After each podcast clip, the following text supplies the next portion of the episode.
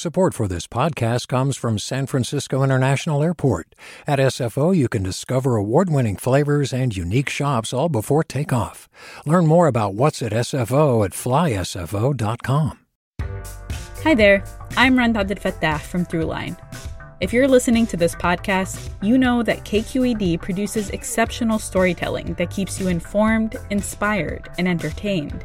Their podcasts cover issues from your neighborhood to the entire country and everything in between. Support this work today.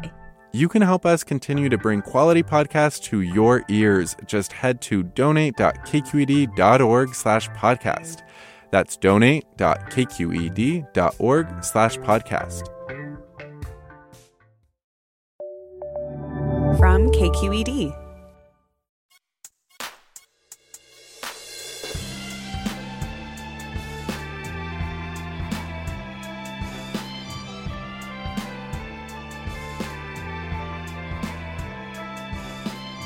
From KQED in San Francisco, I'm Marisa Lagos and for Mina Kim. Coming up on Forum.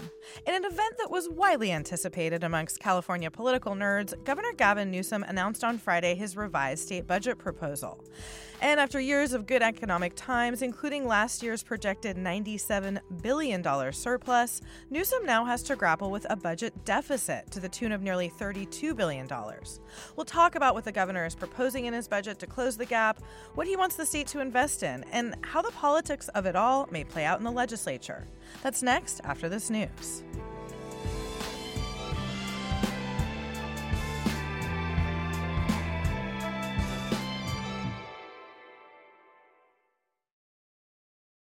This is Forum. I'm Marisa Lagos in for Mina Kim.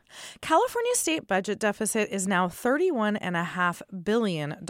That's what Governor Newsom announced Friday as he unveiled his May budget revision. We're going to talk about the climate, transportation, and so- social service programs that will see no new funding increases under the governor's proposal, and the ones that are getting a spending boost, like flood protection, and how it all might play out in the legislature before the budget approval deadline of June 15th and we're going to talk to some experts here. Um, but before we get to them, I want to play a cut from Governor Newsom announcing this budget proposal on Friday and talking about why he is crafting it the way he is. You don't have to be profligate to be progressive. And I, I think one of the worst things I've seen, I've seen this over my lifetime, is we tend to write checks we can't keep and then we let people down. Jeremy White's here. He covers California politics for Politico. Hey, Jeremy. Hey, Marisa. Also with us is Chris Hoene, Executive Director of the California Budget and Policy Center. Chris, thanks for joining us. Thanks for having me. So, Jeremy, you were there Friday. You heard the governor saying words like we things like we don't have to be profligate to be progressive, which is, I think, a Newsom ism at this point that oh, we yes. can we can name. But set the table for us. Like, if you've been paying attention, you know the volatility of California finances, but it does feel like a bit of whiplash, I think, even for those of us in the know, to go from a nearly $100 billion surplus a year ago to a $32 billion deficit. Why? Why does this happen? Yeah, I think that uh, really extreme oscillation has even been hard to wrap your head around if you cover this stuff. As the governor really stressed on Friday and as he has repeatedly over the years, California as a state has a very progressive tax structure, which means that we ask the wealthiest Californians to pay a ton. The wealthiest 1% of uh, income earners supply about half of the state's revenue. And so when the stock market is down, when interest rates are up, when we see these fluctuations in the economy, that has a really profound effect on California's budget. Newsom and other Democrats will make the point that that has also allowed us to stock away a lot of money in reserves for downtimes like this. Although I should note, Marisa, the governor is steadfast in not wanting to dip into that rainy Right. day fund just yet, in part because while we're not uh, yet projecting recession, one could be on the horizon. And even a moderate recession, according to the state's forecasts, could mean $40 billion less in revenue, which of course is larger than the deficit we're already looking at. And so the message from the governor was we've done a good job preparing for this moment, but we need to stay cautious because essentially it could get worse. Right. And Chris, I know we're gonna we can talk about whether the governor is making the right approach and, and sort of playing this right. But I'm curious from your perspective, like that progressive structure does lead to volatility, but it also means that the wealthiest pay the most in California. Um, and yet when the hits come, you know, it's often the poorest that, that take them. So, I mean, from your perspective, uh, is the structure itself a problem or is it actually a good thing? The, the tax structure itself is not a problem. It's it's an issue that has to be managed. If you think about what the alternative would be, if we didn't have a progressive tax system, we would be asking people who earn less to pay more which would be less fair. And Californians have consistently over the years expressed preferences for progressive tax structures. So it would be less fair. It would be out of whack with California voter preferences. And it would also produce even less revenue, which mean we would means we would have less ability to meet the needs of Californians who are trying to make ends meet in a very high cost of living state. So the volatility is a, a thing we have to deal with that comes as a as a side effect of having this progressive tax structure. Mm-hmm. and it just has to be managed and that means you need to build up reserves. It need it means that when you are in years of uh, really high revenue growth that lead to surpluses that you are careful about using those funds for one-time purposes and not putting them all to ongoing. And there was a lot of that that happened over the last several years uh, so it's a man it, you know it's a budget management issue we shouldn't be change we shouldn't look to change the tax structure because volatility can sometimes be hard yeah. Well, Jeremy, I mean, to be fair, we're in a much better situation than we were a decade ago when we were facing huge deficits, right? I mean, the state has put into place some of the things Chris kind of alluded to there in terms of trying to smooth this out a little bit and give us a little bit of wiggle room when things do get tight. Absolutely. And I would note by way of example, one of the big reductions in this budget is about $6 billion less over the multi year period for climate change programs. Obviously, something environmentalists are not thrilled about, but there's still $48 billion budgeted for that area in the years ahead. So, while of course there have been some reductions or some lack of increases in areas that folks would like, uh, this is still a budget that is approaching $300 billion, which is substantially larger than some of those budgets back in um, the much more challenging years. Although it's slightly less than last year. Slightly less than last year. So it has less. shrunk a little. But um, I don't think you can say we are back in the years of all night budget negotiations, the governor vetoing the budget that type of thing, even as we are heading into a downtime. Thank God. Uh, I was I was there for those days, Chris, sitting outside waiting for Arnold Schwarzenegger and the Big Five to come out. And and you know we should also mention part of this is that there is a majority budget vote now, not a two thirds required, which makes right. the negotiations easier. But uh, you mentioned reserves, Chris. We have thirty seven billion dollars in reserves. By my terrible journalism math, that's more than the thirty two billion dollar deficit. So why is the governor not wanting to really touch those in large part? And uh, do you agree with that proposal? You know, so uh, the reason he doesn't want to touch the $37 billion, and he has a lot of support in the legislature for this, I think, is this uncertainty about what lies ahead for the economy that Jeremy mentioned. So, right now, while a $32 billion deficit on a th- $300 billion budget sounds large, it's actually within the realm of manageable with the tools state leaders have put in place. And what the what state leaders are worried about is that if there is an economic downturn around the corner, as Jeremy was saying, the projection is that could easily result in another deficit of forty billion dollars, and so they want to leave those reserves in place for the event, you know, the eventuality that that might happen. And then, if it doesn't happen, then you know they're they'll still be in, in relatively good standing. I think I think that the challenge is here is in the meantime, the budget that's being put forward by the governor is just holding the line on decisions that have been made earlier. That's fine if you think everything's great in the state as is. If you think there are still needs around addressing homelessness challenges, addressing income inequality, making sure that the folks who are usually most impacted in negative ways by economic downturns or can weather those periods of downturn, then there's still more that needs to be done. And so the question of not putting reserves on the table in some cautious way, not even looking at revenues, which the governor was very adamant about, um, you know, and just doing it through spending side solutions is maybe not the best approach. And, and that's the issue we're raising in, in our own work on the May revision so far. Right. Well, Senate Democrats did uh, roll out a proposal shortly before the governor put out his May revise, and they actually um, were proposing some changes to business taxes, uh, essentially pausing the net operating loss deduction, which lets businesses carry over losses to future years, um, and increasing the tax rate by about two percentage points on taxable corporate income above a certain amount. Um, Newsom rejected this out of hand, and we actually have him kind of making this case on Friday. Here he is answering a question of why he doesn't want to go with the Senate plan.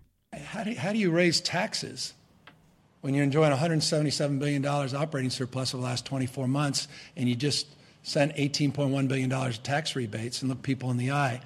I, I don't think it's the right time. I don't think it's the right thing to do.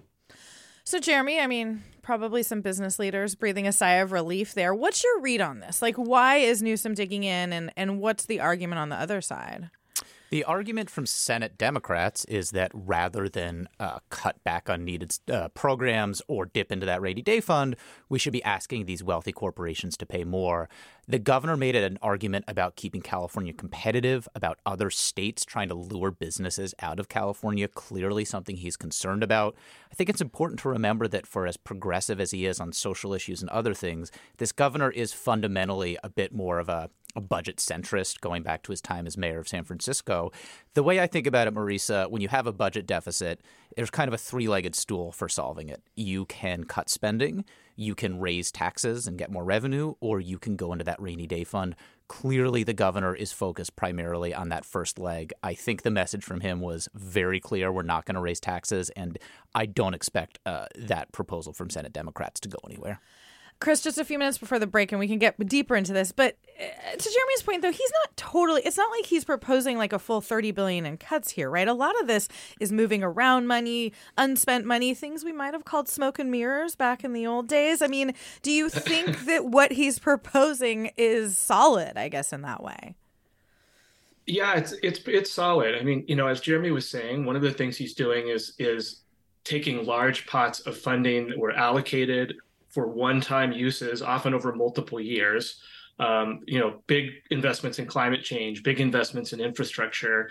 Those were commitments that were made over the last couple of budget years. And he's basically now saying, look, we don't have as much money as we thought. We're facing a deficit. So I'm going to shave those back a bit. That's a totally reasonable thing to do. Those those investments were only made possible by the surplus years.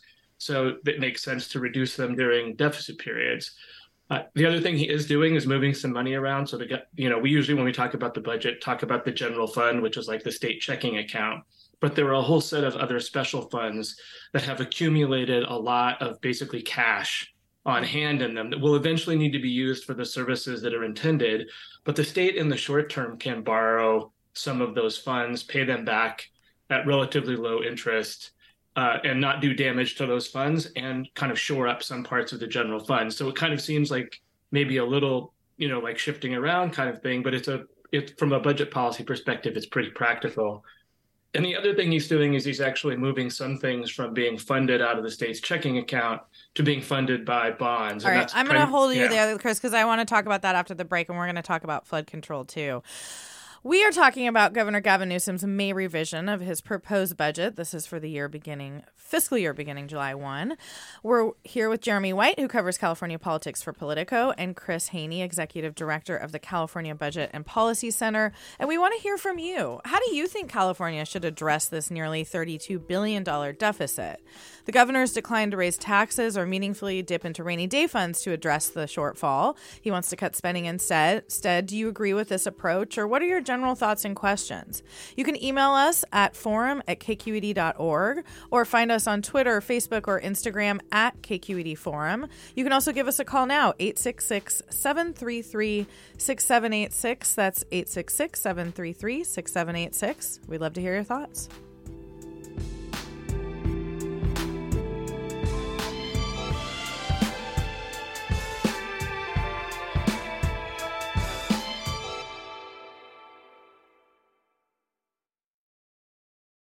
Support for Forum comes from San Francisco Opera. Set 10 years after a school shooting, the critically acclaimed opera Innocence takes us into a complex emotional journey where our understanding of innocence and guilt is constantly upended.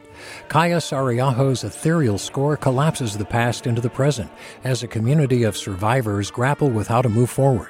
Don't miss the highly anticipated American premiere of Innocence, June 1st through 21st. Learn more at sfopera.com. We've all got those parts of our house where the internet just won't go. Well, if you had wall to wall Wi Fi from Xfinity, you could worry less about dead spots. Because with wall to wall Wi Fi from Xfinity, you get fast speeds, reliable connection in every room, and power for all of your devices, even when everyone's online. That's wall to wall Wi Fi only with Xfinity. Restrictions apply, not available in all areas, actual speeds vary. Welcome back to Forum. I'm Marisa Lagos and for Mina Kim. We are here talking about Governor Gavin Newsom's May revision of his budget proposal. With us today is Chris Hoene, Executive Director of the California Poli- Budget blah, California Budget and Policy Center. Excuse me. Jeremy White, who covers politics of California for Politico, and joining us now is Julie Rentner. She's president of River Partners. They're a nonprofit headquartered in Chico that works to restore healthy watersheds and create wildlife habitat in the Central Valley and Southern California. Julie, thanks for joining us. Thank you for having me. So, you are here because one thing the governor did not propose cutting, he actually added money into, is flood protection. And obviously, we are in a very precarious situation right now, especially in the Central Valley with the. Uh, all that all that snow that fell up in the Sierra, and um, what we're anticipating will be a, a big melt. I think is the the the line. Tell us what you're seeing on the ground in these communities and what the governor's uh, proposed you know influx of cash could help with. Absolutely. Just like we were describing before the economic volatility of California's economy, we have incredible volatility in the precipitation that falls on California and its watersheds. And then you all know that water drives our economy here in California, many multi billion dollar industries. And so, um, what we're seeing this year is a wild whiplash from a historic drought just a few months ago into all of our reservoirs are full and we have enough snow in the sierras to refill our reservoirs two three four times over as the big melt unfolds. And that represents significant uh, you know risk of of big flood damage to communities downstream of those reservoirs and so in um I know, you know, we we've we've seen a lake reappear in the Central Valley. Um there's money in this budget to help raise the Corcoran uh levee. What is it that is most needed immediately when we talk about state funding and kind of protecting communities? Because I, I would assume some of this work is not something you can do overnight. It's going to take years and, and maybe months and years in, in some cases.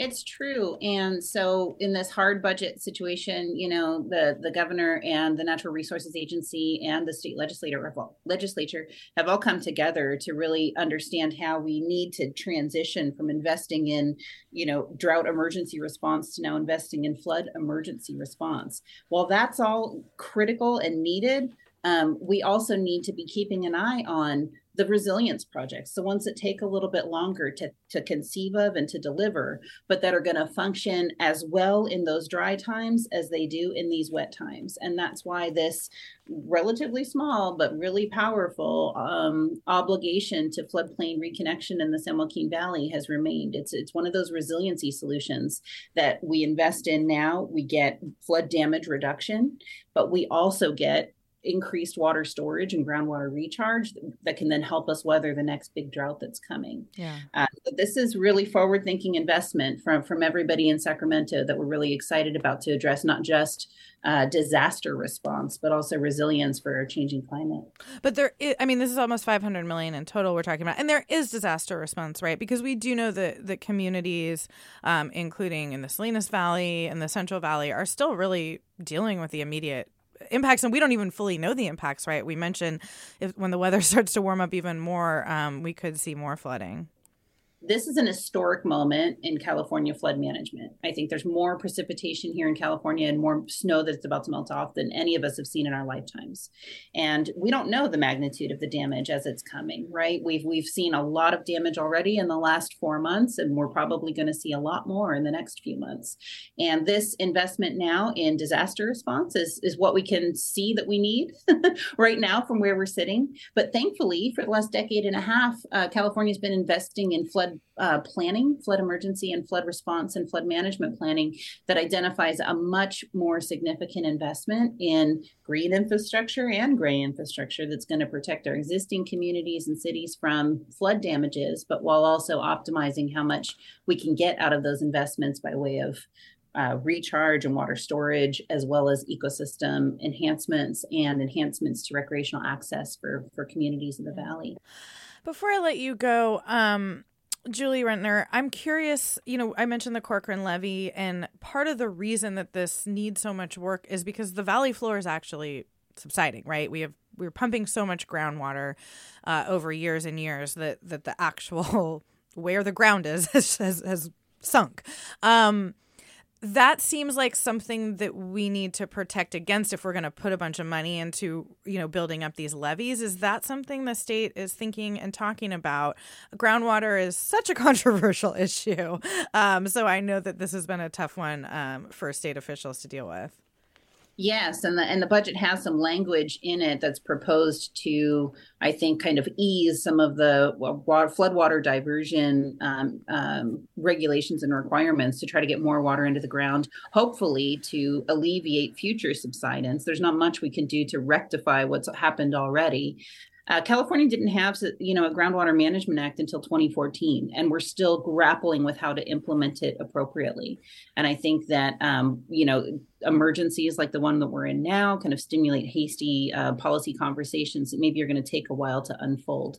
So yeah, we need to respond right now to keep that those subsided lands from flooding in this historic water year, um, and that might look like building some levees in places where we didn't think we needed them before.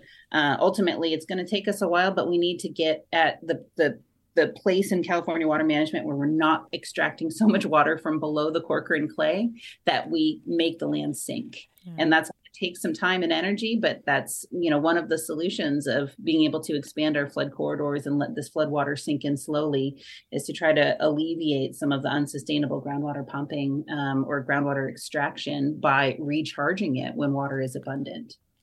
That is Julie Rentner. She's president of River Partners, a nonprofit that works to restore healthy watersheds in the Central Valley in Southern California. Julie, thanks for being here.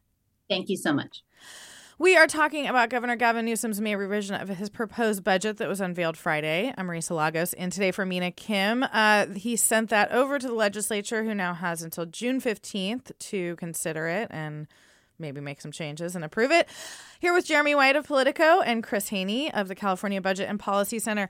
Jeremy, let's get down to brass tacks here. Like, what is we we we said broadly the governor's thinking about you know proposing a lot of cuts, but he's not proposing, you know, big cuts to education. He wants to protect the expansion of healthcare to undocumented immigrants. Um, he says he's still committed to his housing and homeless stuff. What what is he cutting? I feel like we heard a lot of what he wasn't cutting on Friday. So we talked about this a little before, Marisa. One of the big reductions in there is six billion dollars, yes, uh, less across the multi-year for climate change programs. Curiously, a lot of environmental groups treated that as something of a win when that number came out because it was the same amount of reduction that the governor had proposed in January, mm. even as that deficit has ballooned by almost $10 billion. So I think in that case, not getting worse kind of counts as as a victory. But it feels weird right now for Newsom to be cutting climate programs. We saw a huge special session and, and a bunch of, or was it a special session? A package he pushed at the end of last fiscal uh, or, or, or legislative session. I mean, what's his argument? Like, and is it partly just that this is multi years of spending we're talking about, so it's not really a hit in the short term? The argument that I think you would hear the governor and his people make is that the $48 billion they're committed to is still a ton of money. I would note, Marisa, that uh, bill that the governor successfully successfully pushed through to limit oil industry profits, he does want a few million bucks to fund that. But conversely, the governor pretty vehemently opposed uh, in 2022 a ballot initiative that would raise taxes on the wealthy to fund electric vehicle infrastructure. The budget now proposing to roll back some funding for that, which is the precise scenario that a lot of advocates for that initiative feared, which is that when times get bad, there's not as much money there for that. Yeah. Um, two areas that I would spotlight that I think you can clearly see from statements from legislative leaders are going to be areas of dispute with the administration. One is that the Assembly Democrats really want to give child care providers a raise. This is an issue of personal importance to Speaker Anthony Rendon, who worked in uh, the child care space before entering the legislature. And there is a lot of concern out there about public transit systems like BART facing these really dire fiscal times with ridership not recovering from the pandemic. Clearly, that is something else that the legislature is willing to sort of go to the mat with the governor to to try to get some money back there. Absolutely. Uh, Chris, give me one second. I do want to just let our listeners know again um, that we are here to answer your questions or hear your comments about how the state should address its nearly $32 billion budget deficit. You can email us at forum at kqed.org. Find us on Twitter, Facebook, or Instagram. We're at KQED Forum. Or give us a call, 1 866 733 6786. That's 866 733 6786. One listener writes I've lived in the Bay Area all my 70 years of life. I've never made more than $100,000 a year, and I pay 25% income taxes. I'm tired of large corporations with multi million dollar profits having such huge tax breaks. I get that we don't want these companies to leave California, but they do need to do more.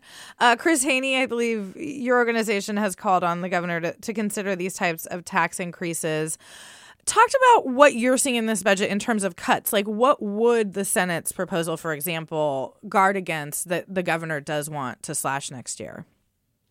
So the the Senate proposal would also, for example, uh, put a couple of billion dollars into increasing reimbursement rates for childcare providers, like Jeremy was just discussing. So both the Senate and the Assembly have that as a priority. It would allow for some additional investment in affordable housing and homelessness treatment programs. Uh, it would allow some, you know, continued expansion in some of the state safety net programs. So it's basically the Senate program is basically saying, look, we can raise some revenues in a way that makes the tax code more fair, draws from large corporations who have done very well both before and after the pandemic, and who received a 14% tax break from the President Trump's tax cuts back in 2017. And they're basically saying, look, there is space in the state to raise some revenues to still make some investments rather than this just being a, a, sort of nothing new, hold the line kind of approach, which is what the governor has largely proposed in January and here again in May. What about education, Chris? I actually have another cut here from from the governor talking about education investments, and you know he's made very clear that in both you know K to twelve and, and higher education, he does want to hold the line. Here's how he framed it on Friday. That's one of the most, I think, interesting and exciting things happening in education in America today. Not the book banning and the free speech uh, and the criminalization of free speech and criminalizing teachers and librarians in other states, but the work to transform the educational system and give real choice and voice to parents uh, and uh, make sure that we're providing support for professional development. So, Chris, it's there's a little disconnect I think for a lot of folks on the ground right now. Like we're seeing, you know, in Oakland this past week, there's been a teacher strike. San Francisco, where my kids are in school, has huge kind of structural issues on the local level. And yet the state is really maintaining its investment in education. What is Newsom proposing here? What is he talking about there? Yeah, I'm not entirely sure what all he was talking about from a programmatic perspective there. Uh, I mean, you know, I will say yes, he's he's not he's he's not cutting in any major way in education generally. Like they're they're the state's maintaining its commitment to a build out of a universal transitional kindergarten program. The state's funding for K through 12 schools is sort of on autopilot because of a constitutional formula that determines that funding level. And you know it goes down a little bit because the state's revenues have gone down but the governor's not making cuts there. Um, and he's maintaining 5% base increases for the university of california and california state university systems. So i you know i think he's largely trying to hold the line on investments made in education. Some of that happens by formula anyway um, so you know, I don't I don't think there's a lot of news about cuts necessarily. There are some programs, smaller things that maybe got some slight reductions, but but overall, the picture on education is still um, that he's trying to protect that space as much as possible. And I know he did, I think, put some money in for dyslexia screenings as well. Jeremy, were you following that at all?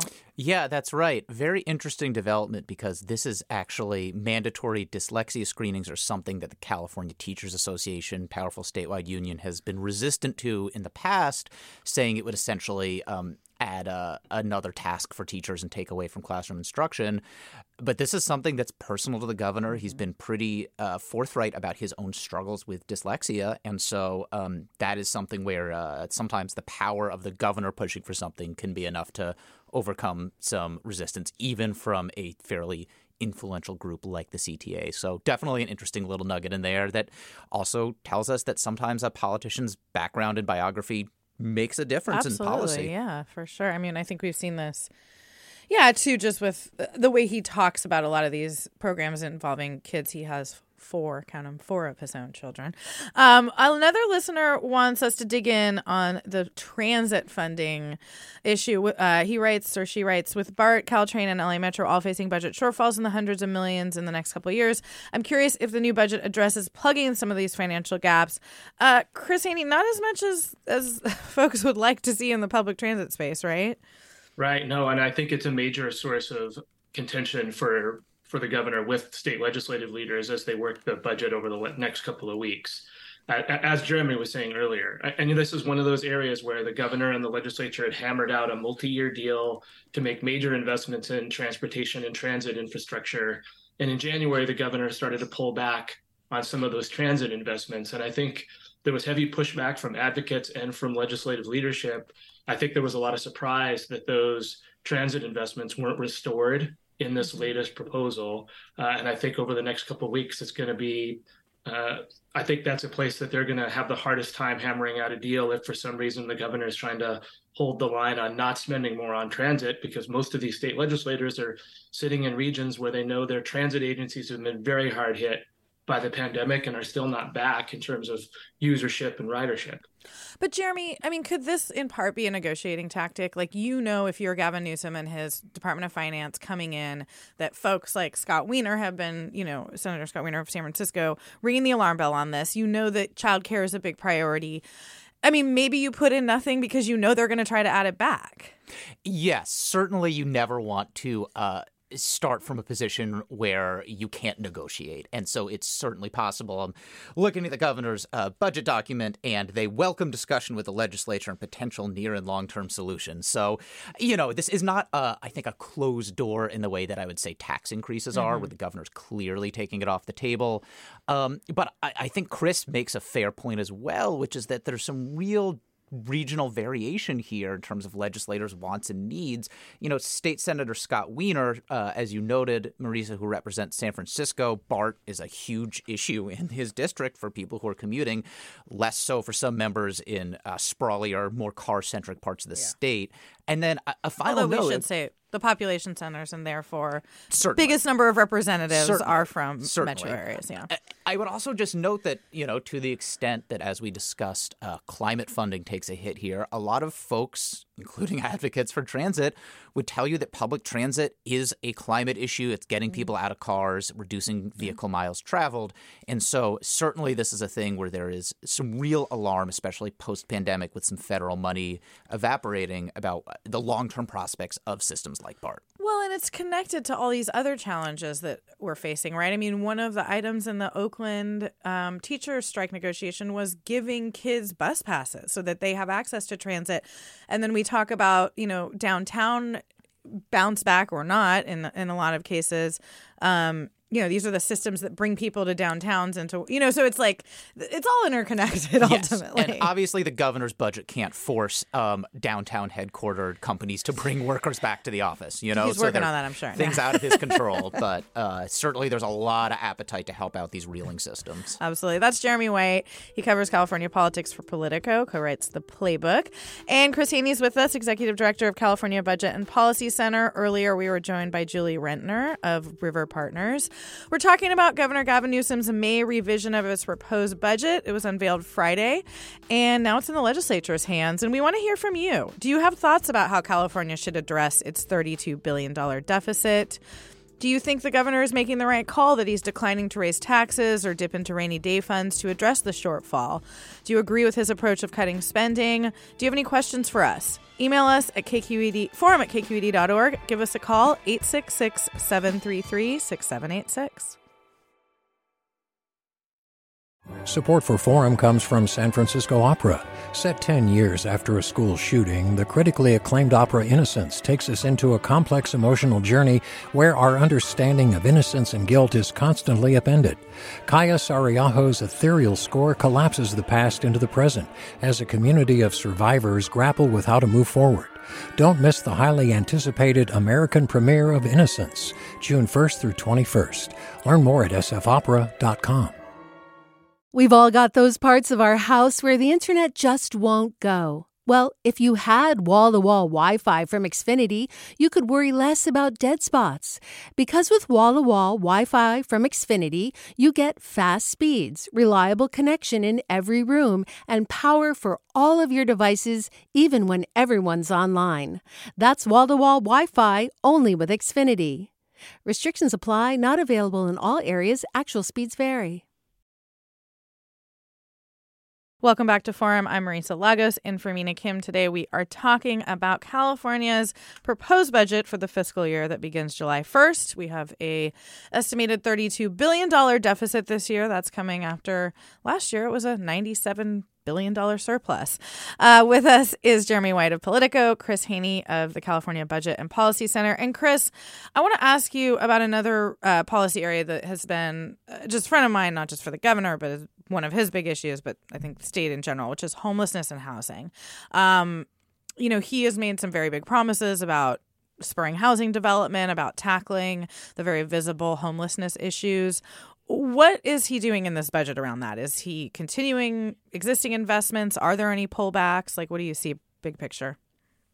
He's mostly continuing investments that were made in the last couple of years. So there were much like in the climate change and infrastructure space, the way that the governor and the legislature allocated funding to address homelessness and for affordable housing was to make big one-time investments when there were surplus years.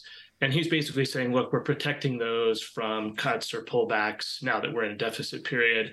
I think where advocates are feeling disappointed about the budget is that there are ongoing needs in the homelessness arena. There are certainly ongoing needs in the affordable housing space.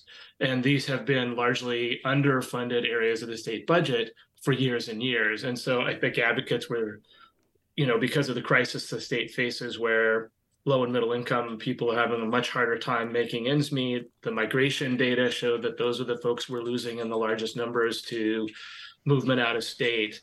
That there should be more ongoing investment made in combating homelessness, in the supplying affordable housing, preserving affordable housing, helping people afford housing that's here. So there's some pretty pretty noted disappointment among the folks who are trying to make change happen in those spaces. Yeah. I, I mean, Jeremy, the governor's administration has also been pretty aggressive in filing lawsuits or, you know, warnings for cities that they don't feel like, or well, I don't know. I don't think it's a feeling that aren't meeting their, excuse me, stated housing goals. Uh, Huntington Beach has been a target. He mentioned Elk Grove last week. Do you think we'll see more of those types of legal actions potentially? It certainly is clear that uh, the governor, under Governor Newsom, uh, the State Department uh, overseeing housing issues has been more aggressive, as has the Attorney General's office, which is separately elected, but I think on the same page as the governor, about um, you know, using legal mechanisms to force these uh, cities and counties to build more. Back in January, the governor talked about how he also wanted more accountability around money being given to locals to address homelessness, move folks out of encampments. He said something to the effect of, I, I don't want us to give one more dollar unless we see that something's going to change we haven't really seen much movement in terms of the governor embracing a legislative proposal on that, but uh, it's something that he has emphasized as a through line of, of, sort of forcing locals to do a better job of both planning for housing and uh, moving homeless folks out of encampments. Awesome. Well, I want to bring in one of our callers. Rob is on from San Francisco. Rob, go ahead.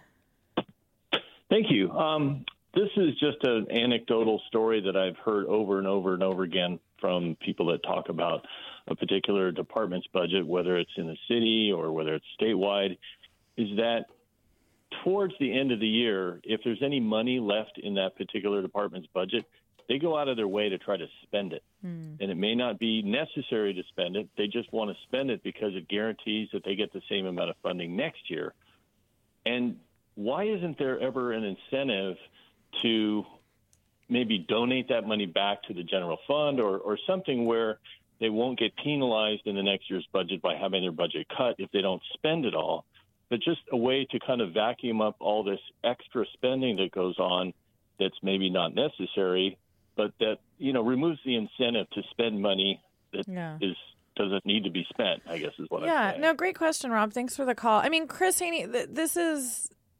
I mean, I think probably true in a lot of organizations. You don't want to give money back you've been budgeted but there's also just other structural pressures on the budget right i mean every year costs go up around you know the biggest cost we have which is bodies. Uh, what do you think about rob's comment and then in general just like why there's always this upward pressure? Yeah I, you know i would say that the governor actually is trying to the caller said vacuum up. He the governor used the word sweep up um, some unspent funding um, in various parts of the budget. So places where money was allocated, uh, for example, there was money allocated for middle class tax refunds that were given out last year. Not all of that funding was used. The governor's sweeping some of that back up and saying we're going to use that to help cover the, in part the deficit. So they are trying to do some of that. Mm. Um, yeah, I think there. I think the other place to understand the kind of push factors that come back in the other direction are it's a big state with a large population uh, a lot of the programs and services that are provided are based on the number of people who need them. And so when we go into periods of economic downturn, there tend to be more people who are in need of various kinds of support and the the number of folks in various state programs then increase and the costs go up right at a time that the revenues are going down. And so there's a lot in this budget that's also talking about like what are the inflationary factors, what's happening with caseloads and the number of people eligible. And they're having to account for that first, just to sort of understand that if they do hold the line, where exactly you know are the spending needs. And and and the reality is that's what leads to the deficit right? You add up all those spending needs you look at the revenue picture which is down and you say okay right now unless we make some other decisions we're facing a deficit. And and those other decisions are what are now on the table and have to get resolved in the next couple weeks. Yeah well, one listener tweets, why should the government be spending anything on climate change when renewables cost less than fossil fuels? Let the free market do that work. This is exactly what capitalism is for. Jeremy, the governor and Democratic lawmakers have felt, I think, the need to weigh in on the free market on this one. Um, we talked about, you know, the huge amount of spending that was approved last year, but uh, part of the pulling back of that that the governor's proposing is a 1.1 billion dollar climate bond. What do we know about that and when voters would weigh in? I would note uh, 1.1 billion dollars is uh, the amount of funding that the governor is cutting away from some programs that he said mm. could potentially be covered by a climate bond. We don't actually know the amount that that bond would uh, uh, constitute because we don't number, really yeah. have a climate bond yet. This is an idea that sort of kicked around the legislature. The governor said, okay, we're going to get together and put it before voters. I would note a couple things. The governor also wants to put a bond before voters to pay for um, sort of behavioral health housing. And both of those bonds would require uh, a two thirds vote in the legislature and then voters to pass them.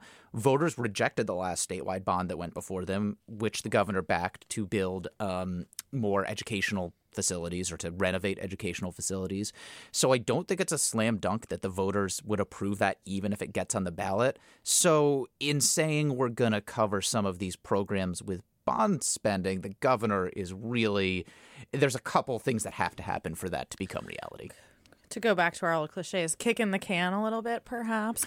Uh, Chris, what do you think? Are are these uh, and talk about maybe a little bit about the other proposed housing bond um, as well, and and just where you see them kind of fitting into all this.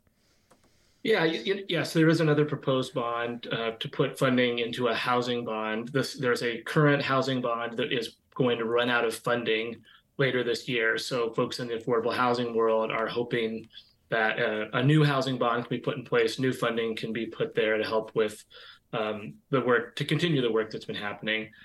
The, generally speaking, I think the strategy of bonding, particularly if it's for things like housing and infrastructure and climate change, makes sense. These are investments that uh, roll out over many years and they pay off over many years. So bonding, where you pay for the costs of financing those investments over many years aligns um, and makes good makes good budget sense. As Jeremy said, I think the issue is you know it's hard to claim that you're just shifting a billion dollars here or a billion dollars there and it's going to be moved over to a bond when it takes a two thirds vote of the legislature and then approval by California voters. And, and if that doesn't happen, it means that that billion dollar shift or those billion dollar shifts become cuts. So I'm curious, like, if these do get crafted, and do we know like when they would get put before voters? Either of you? I think 2024 would presumably okay. be the goal. So none uh, of this is happening in the fiscal year that we're talking about, actually. The deadline for putting stuff on the ballot is not until next year. So if we're talking about um, if we're talking about putting something before voters, we're looking at November 2024. All right. Well, one listener writes Does California have some unique revenue opportunities with our giant economy? For example, taxes on outside profits for petroleum companies or special assessments on crypto. Uh, there's a political angle to that. Jeremy could talk. But first, Chris Hoene, what do you think? I mean, uh, ha- are there things we haven't thought of yet? There are there are things that we haven't thought of yet. There's certainly people out there that are talking about crypto and you know data transfer taxes and things you know things that represent kind of where there's been growth in the economy that we didn't used to have. But those things are a long way away from being structurally able to be put in place. Um, and so you know if you want to talk about revenues in the near term the, the conversation should really be where is there inefficiency in the system that we have now? And you know in our income tax system we ask wealthier people wealthier households to pay a larger share of a larger percentage of their income than we do low income folks because we want a progressive tax structure. In the corporate space, we have a flat rate. We ask everybody to pay the same, whether you're a small business struggling to get by or whether you're a multinational, gigantic corporation making windfall profits year in, year out. And the inefficiency there is that there a marginal increase in raising and produ- producing a more progressive corporate tax structure could produce revenues that would then be used for programs and services that would actually help Californians who are actually struggling to get by in the state, which is not the case for most of our, our state's largest corporations. Yeah. I mean, but then, Jeremy, you're raising taxes.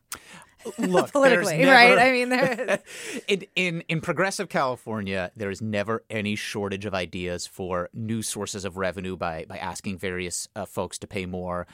We've seen uh, proposals for an oil severance tax come up and fail over and over and over again. Uh, your listeners probably remember there was some interest in legalizing sports betting and, and getting some revenue from that last cycle. Voters rejected that That's coming one. back, though. We I'm will be voting sure that, that one will be coming back. Um, you know, there's uh, there's always fresh ideas for, for new industries or, or sources of revenue that we might get. But anytime you try to do something like that, it's it's a political struggle with the group that is going to be paying more. Um, I mean, there's a bill in the legislature right now that would assess a fee on companies like Airbnb to, to fund housing. There's there's always ideas like that floating yeah. around. I think the governor has made clear he's not interested in that this cycle, and that is just another major political battle you are adding to the agenda if you embrace something like that at a time when he's already negotiating with the legislature over all these other um, topics. So absolutely. We're talking about Governor Gavin Newsom's May revision of his proposed budget. It was unveiled on Friday. It's now in the legislature's hands to amend and approve. This is a fundraising period for many public radio stations. You're listening to Forum. I'm Marisa Lagos in for Mina Kim. All right, well, Jeremy, you brought up the politics of this, and I, I can't help myself. We're both political reporters, right? So it's not just the politics of dealing with the legislature, it's also what we're all watching, which is Newsom's bigger ambitions on a national stage, whenever that may be. Um, do you think that that has something to do with why he really wants to hold the line on taxes? Does he not want to head into whatever his campaign could be in the future with that, you know, for Republicans to hang around his neck? I think if you ask the governor, he would tell you it's just good fiscal sense. He's But not thinking about He's not next. thinking about. He has sub-zero interest. However, I do think that there is some appeal if you're a Democrat with national ambitions in being able to say you are the Democrat who funded climate programs to the tune of $48 billion without raising taxes or whatever program you want to point to. And so certainly this governor will never admit to his fairly evident political ambitions. At the same time, I think it's just it's it's it's kind of a no-brainer that um, to the extent he could sort of um, belie that stereotype of the California governor, the liberal who will raise taxes on everyone. there's some political upside in that. Yeah, and I mean, 2024, there will be implications in California beyond Newsom. Uh, uh, Chris Hoene, I'm curious about the kind of bigger economic picture that we're watching here. There's a lot of uncertainty, right? The debt ceiling fight, wherever that's going to go in DC, inflation is still a beast. Uh, we've been sort of talking about a potential recession. There's this Silicon Valley slump, layoffs there, a lot of uncertainty around banks. We've seen several fail. Like, given all of that, uh, how should the state be kind of thinking about the unknowns ahead when when they're framing this budget?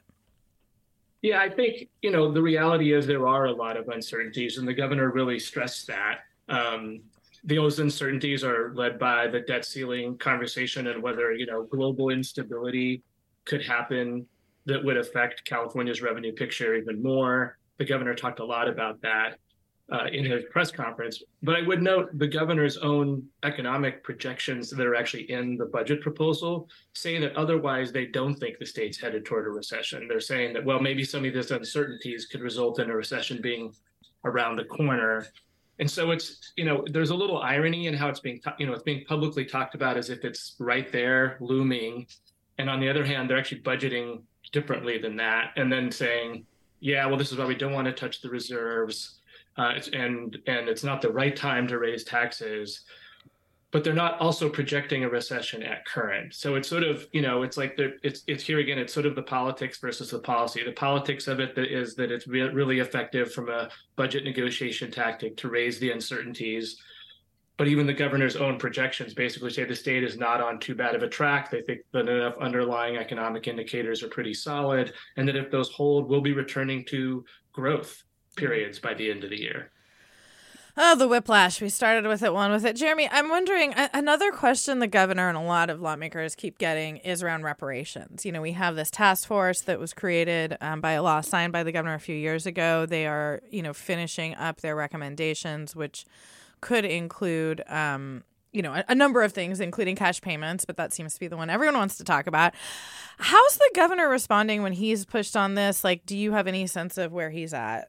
The governor is uh, really studiously not taking a position on this. His initial statement that uh, reparations is more than cash payments, while certainly true, reparations encompasses more than that, though that's the most um, sort of uh, buzzy part of it. Right. Um, I think woke a lot of people up to the reality that uh, whether or not this ever gets to the governor's desk, which I think is doubtful, that doesn't mean he's necessarily going to embrace it. Um, look, the idea of paying up to $1.2 million per person, which was the sort of maximum end that this task force recommended, was always going to be politically extremely difficult. Mm-hmm. The governor and legislative Democrats will say there are various other ways you could conceive of reparations uh, than cash payments, but I do think that's the one that, that really fires the public imagination and that is embraced as by a lot of advocates as one way that you could atone for the the sins of slavery in the way it's ramified down the generations. So the governor uh, signed that commission into law with a lot of fanfare. This was at a time when there uh, uh, the whole nation was sort of having a conversation about racial injustice with with the killings of of black men by police, and so now we get into the reality of making those recommendations into something concrete and i think we're seeing that politically it's it's a lot more challenging than just coming up with recommendations yeah absolutely i think we are going to have to leave it there we should say you know if you have opinions about what we've been talking about, call your lawmaker. This is the uh, crunch time up in Sacramento. They'll be debating this in open committee and behind closed doors in the coming weeks. I have been talking with Jeremy White. He covers California politics for Politico, co writes the playbook. Thanks for being here, Jeremy. Always a pleasure. And Chris Hoene, executive director of the California Budget and Policy Center. Chris, always happy to have your insights. Thanks for being here. Thanks, Marisa. And earlier, we were joined by Julie Rentner. She's president of River Partners, a nonprofit that works to restore healthy watersheds in the Central Valley and Southern California. I'm Marisa Lagos in for Mina Kim. My colleague and partner in crime, Scott, will be here tomorrow. Tune in.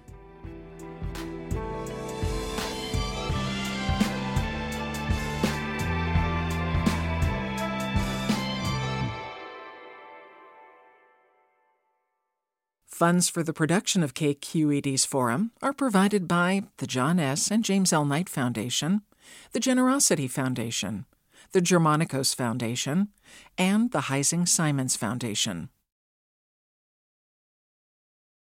Support for Forum comes from San Francisco Opera. Set 10 years after a school shooting, the critically acclaimed opera Innocence takes us into a complex emotional journey where our understanding of innocence and guilt is constantly upended. Kaija Saariaho's ethereal score collapses the past into the present as a community of survivors grapple with how to move forward. Don't miss the highly anticipated American premiere of Innocence, June 1st through 21st. Learn more at sfopera.com. We've all got those parts of our house where the internet just won't go. Well, if you had wall to wall Wi Fi from Xfinity, you could worry less about dead spots. Because with wall to wall Wi Fi from Xfinity, you get fast speeds, reliable connection in every room, and power for all of your devices, even when everyone's online. That's wall to wall Wi Fi only with Xfinity. Restrictions apply, not available in all areas, actual speeds vary all over the country. We need to improve reading in Wisconsin. Schools are changing the way they teach reading. I'm calling for a renewed focus on literacy. We have gotten this wrong in New York and all across the nation.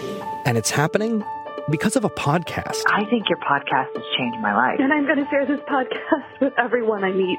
Sold a Story investigates how teaching kids to read went wrong. New episodes of Sold a Story are available now.